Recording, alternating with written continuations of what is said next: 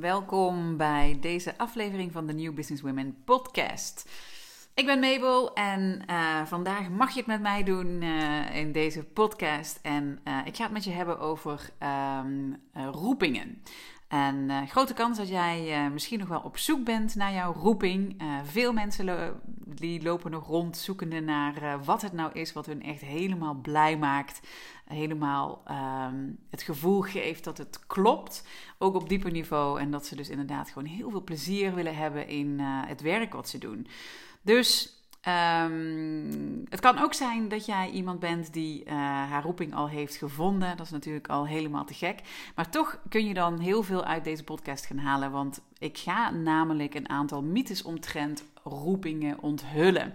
En ook als je nu het gevoel hebt dus dat je die roeping helemaal uh, in de pocket hebt, is het nog steeds interessant om die mythes te weten. Want um, ja, die roeping kan zomaar op een gegeven moment weer eens anders gaan voelen. Kan weer eens uit gaan staan. Uh, dus, um, en wat te doen als dat gebeurt.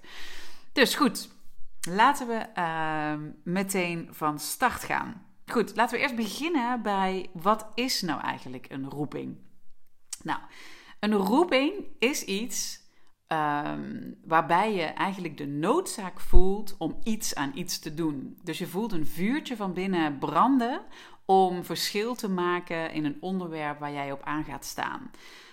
Um, dus je wilt eigenlijk uh, voorzien in een bepaalde behoefte die op de wereld bestaat. En daar voel je het verlangen of de inspiratie voor. Um, en je hebt eigenlijk een drietal verschillende roepingen. Je hebt zogenaamde, laten we ze sociale roepingen noemen, uh, waarbij je eigenlijk bijdraagt aan een goed doel, um, überhaupt een bijdrage levert aan de wereld, aan dus echt iets sociaals. En dan heb je bijvoorbeeld ook beroepsmatige roepingen. Nou, als je bijvoorbeeld een bepaalde carrière ambieert of roeping voelt om een bedrijf op te zetten of een nieuwe rol op te nemen, um, een project op te starten binnen uh, jouw functie, uh, binnen jouw bedrijf of iemand te begeleiden, daar kun je ook roeping voor voelen. Uh, en dan heb je ook nog creatieve of meer vakmatige roepingen. Dus dan voel je roeping om een bepaalde kunstvorm te leren, piano te spelen of een blog te beginnen over een bepaalde passie die je hebt, zoals koken. Of um, je voelt roeping om een coach te worden van een sportteam of een community op te richten. Dus dat zijn eigenlijk de drie verschillende soorten uh, roepingen uh, die er zijn. Dus de sociale, de beroepsmatige en de uh, creatieve roepingen. Nou, nu komen we dus bij het stuk van drie grote mythes. De drie grote mythes die ik ga onthullen over roepingen. De eerste is dat je er meer dan één hebt. Nou, wat bedoel ik daarmee? In onze maatschappij leeft het beeld over je roeping dat je eigenlijk het moet vinden. De roeping moet vinden. En um, dat legt nogal wat druk op die roeping. Want dan moet die roeping natuurlijk eigenlijk ja, zo awesome zijn dat je er een soort van um, forever uh, helemaal ja, je ei in kwijt kan. Dat je er eigenlijk alles van jezelf in kwijt kan. Dat je, um, en dat is natuurlijk nogal wat. Dus dit is een reden waarom veel mensen eigenlijk er tegenaan lopen dat ze die roeping niet vinden. Omdat ze dan, als ze dan iets voelen, uh, eigenlijk meteen zoiets hebben van: ja, maar is dit dan leuk genoeg? Is dat dan waar ik mezelf volledig in kwijt kan? Dus ik ben benieuwd of je daar jezelf uh, in herkent. Maar hoe wij het zien is dat een roeping uh, eigenlijk een, um, een soort van uh, combinatie is van verschillende roepingen die je hebt. Dus je hebt gewoon verschillende roepingen in jezelf aanstaan. En eigenlijk laat die, die, die definitie van die drie roepingen, hè, die sociale, beroepsmatige en creatieve roepingen, het eigenlijk al zien. Misschien heb je toen ik dat uitlegde al wel een beetje bij jezelf gevoeld. Oh, maar ik voel dus inderdaad wel roeping om een bepaald project te beginnen. Ik voel roeping om een bedrijf te beginnen. En ik voel roeping om uh, een bepaalde bijdrage te leveren aan een bepaalde groep mensen. Um, en misschien had je toen al zoiets van: hey, ik sta eigenlijk wel op meerdere dingen aan. Nou, dat, dat geldt voor ons precies hetzelfde. Met de New Business Women voelen wij roeping om vrouwen te helpen. We voelen roeping om onze purpose te leven en andere vrouwen daarin mee te helpen. Maar we voelen ook roeping om een creatief idee te manifesteren en bijvoorbeeld een programma te maken. Of je voelt roeping om over een bepaald onderwerp een blog te schrijven. Um, Dus je voelt roeping op heel veel verschillende uh, facetten. En die, die, die, die breng je eigenlijk samen naar wat we dan misschien wel je roeping dan kunnen noemen. Maar je hebt er dus gewoon meerdere waar je dus tegelijkertijd op aanstaat. En die je dus samen kan gaan brengen uh, in je werk. En buiten dat werk heb je natuurlijk ook nog steeds veel andere roepingen. Hè? Dus dat is die eerste mythe. Je hebt er dus gewoon meer dan één. Nou, de tweede mythe is dat een roeping iets groots moet zijn. Um, dus Ehm, zo groot dat je het eigenlijk dus tot het einde van je leven moet blijven doen. Wat bedoel ik daarmee? Tot het einde van je leven is eigenlijk een beetje wat in onze maatschappij heel erg leeft, toch? Je, je maakt al op jonge leeftijd een keuze uh, voor uh, een bepaalde richting, uh, voor een studie, voor een carrière. En daar mag je dan de rest van je leven een soort van zoet in zijn. Nou, wij liepen er enorm tegenaan toen wij in de corporate wereld aan werkten. Dat dat eigenlijk ja, een soort van bijna deprimerend was. Ik weet niet of je dat ook herkent. Maar als je dus de rest van je leven een soort van hetzelfde moet doen. En dat ook nog dus in combinatie met een roeping. Um, ja, wat gaat dus leuk genoeg zijn voor de rest van je leven? En hoe ga je dat leuk genoeg blijven vinden voor de rest van je leven? En dat brengt ons eigenlijk meteen tot de derde mythe uh, over een roeping. En dat is eigenlijk dat die roeping dus statisch is.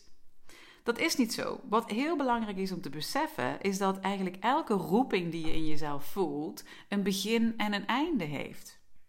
Ja, elke roeping die je in jezelf voelt, elk vuurtje dat je in jezelf voelt branden om te voorzien in een bepaalde behoefte die op de, op de wereld bestaat, heeft een begin en een einde. En zo werkt het namelijk ook met passie. Weet je, het, het vuurtje voor passie dooft naarmate je eigenlijk zelf uitgeleerd bent in dat onderwerp.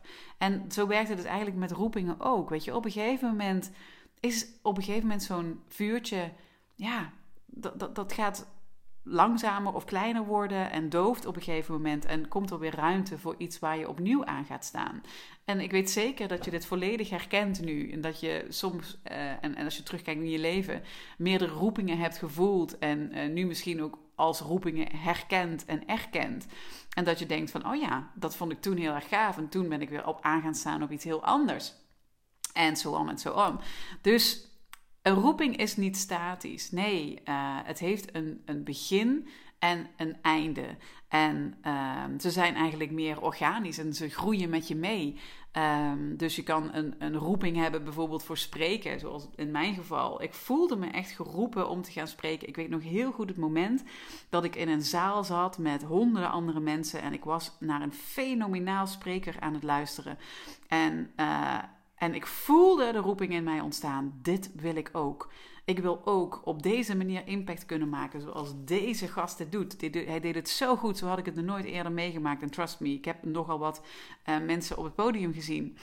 En uh, ik voelde daardoor die roeping in me ontstaan. Maar in eerste instantie voelde ik dus roeping om dat kleinschalig te gaan doen. Weet je, uh, was het ook too much om meteen ook voor honderden te gaan staan. Dus ben ik dat kleinschalig gaan doen. Maar die groeping groeide met me mee, want ik voelde dat vuur steeds meer branden en branden om dat voor grotere groepen te gaan doen.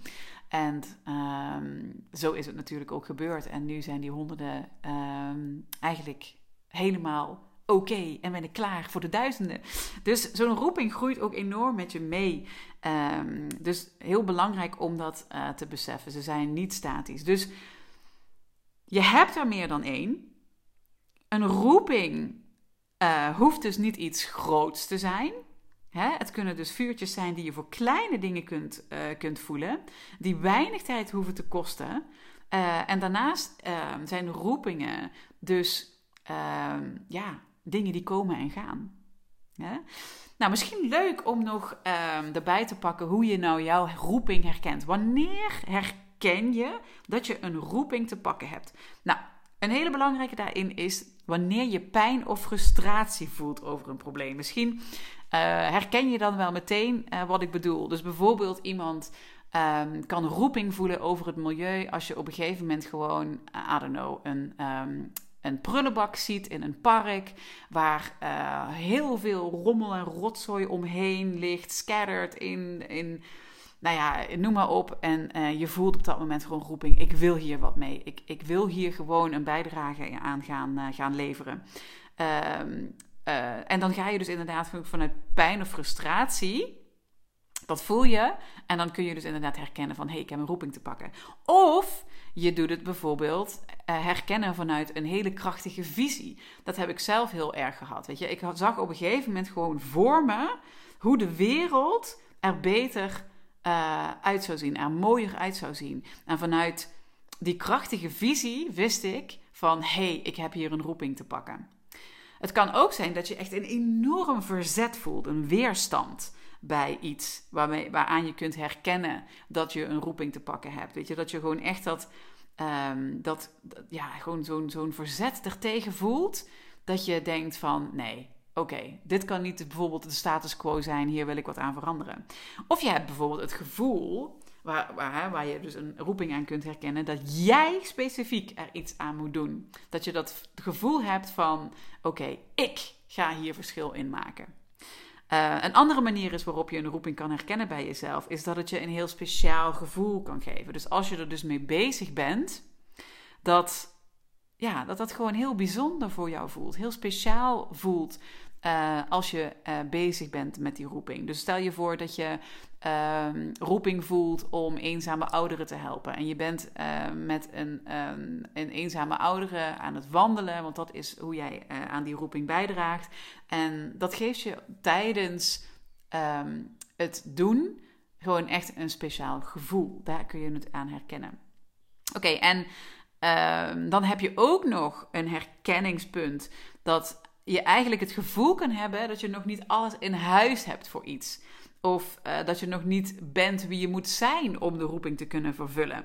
En dat zijn dus eigenlijk, heel vaak vertalen we dat als dat je dan het gevoel hebt eigenlijk van, nee zie je, dat is niet iets voor mij. Maar eigenlijk is het dus een fantastisch mooi signaal om het verlangen, het vuurtje van die roeping eigenlijk te herkennen. Want je verlangt er op dat moment juist wel naar om alles in huis te kunnen hebben om er wat aan te gaan doen.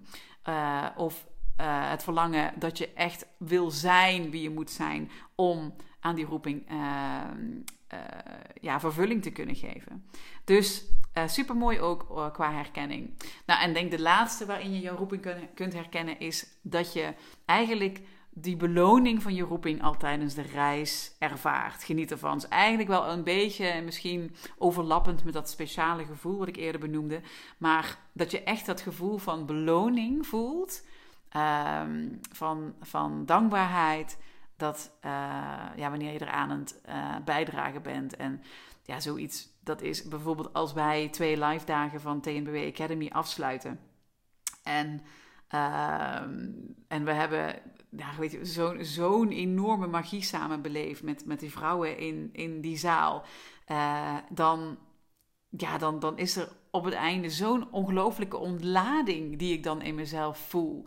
Dat, um, ja, dat, dat is niet in woorden te vatten. Uh, dat is eigenlijk gewoon natuurlijk iets puur energetisch en uh, helemaal wauw. Maar dat is precies ook wat je dan voelt. Weet je, je voelt dan gewoon wanneer je met die roeping bezig bent, dat je ja, zo beloond wordt voor je inspanning. Um, door, ja, in ons geval dan de transformatie die je die vrouwen uh, kunt geven. Dus, um, dus dat, dat over roepingen. Nou, ik hoop voor je dat dit uh, een waardevolle um, ja, een waardevolle aflevering uh, is van onze podcast. Dat je hier uh, veel voor jezelf kan uithalen. Dat het jou kan helpen in jouw zoektocht naar jouw roeping. En mocht je dus wel die roeping al heel helder hebben, dat het je kan helpen weer naar de volgende stap, een next level te gaan in uh, ja, eigenlijk het leven van jouw purpose in life.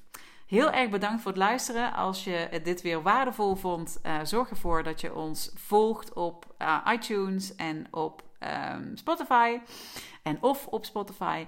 En super gaaf als je een uh, review voor ons op deze platformen wilt achterlaten. Dat helpt ons enorm om nog veel meer vrouwen te kunnen bereiken met de inspiratie die we voor ze hebben. Geniet van je dag en tot de volgende.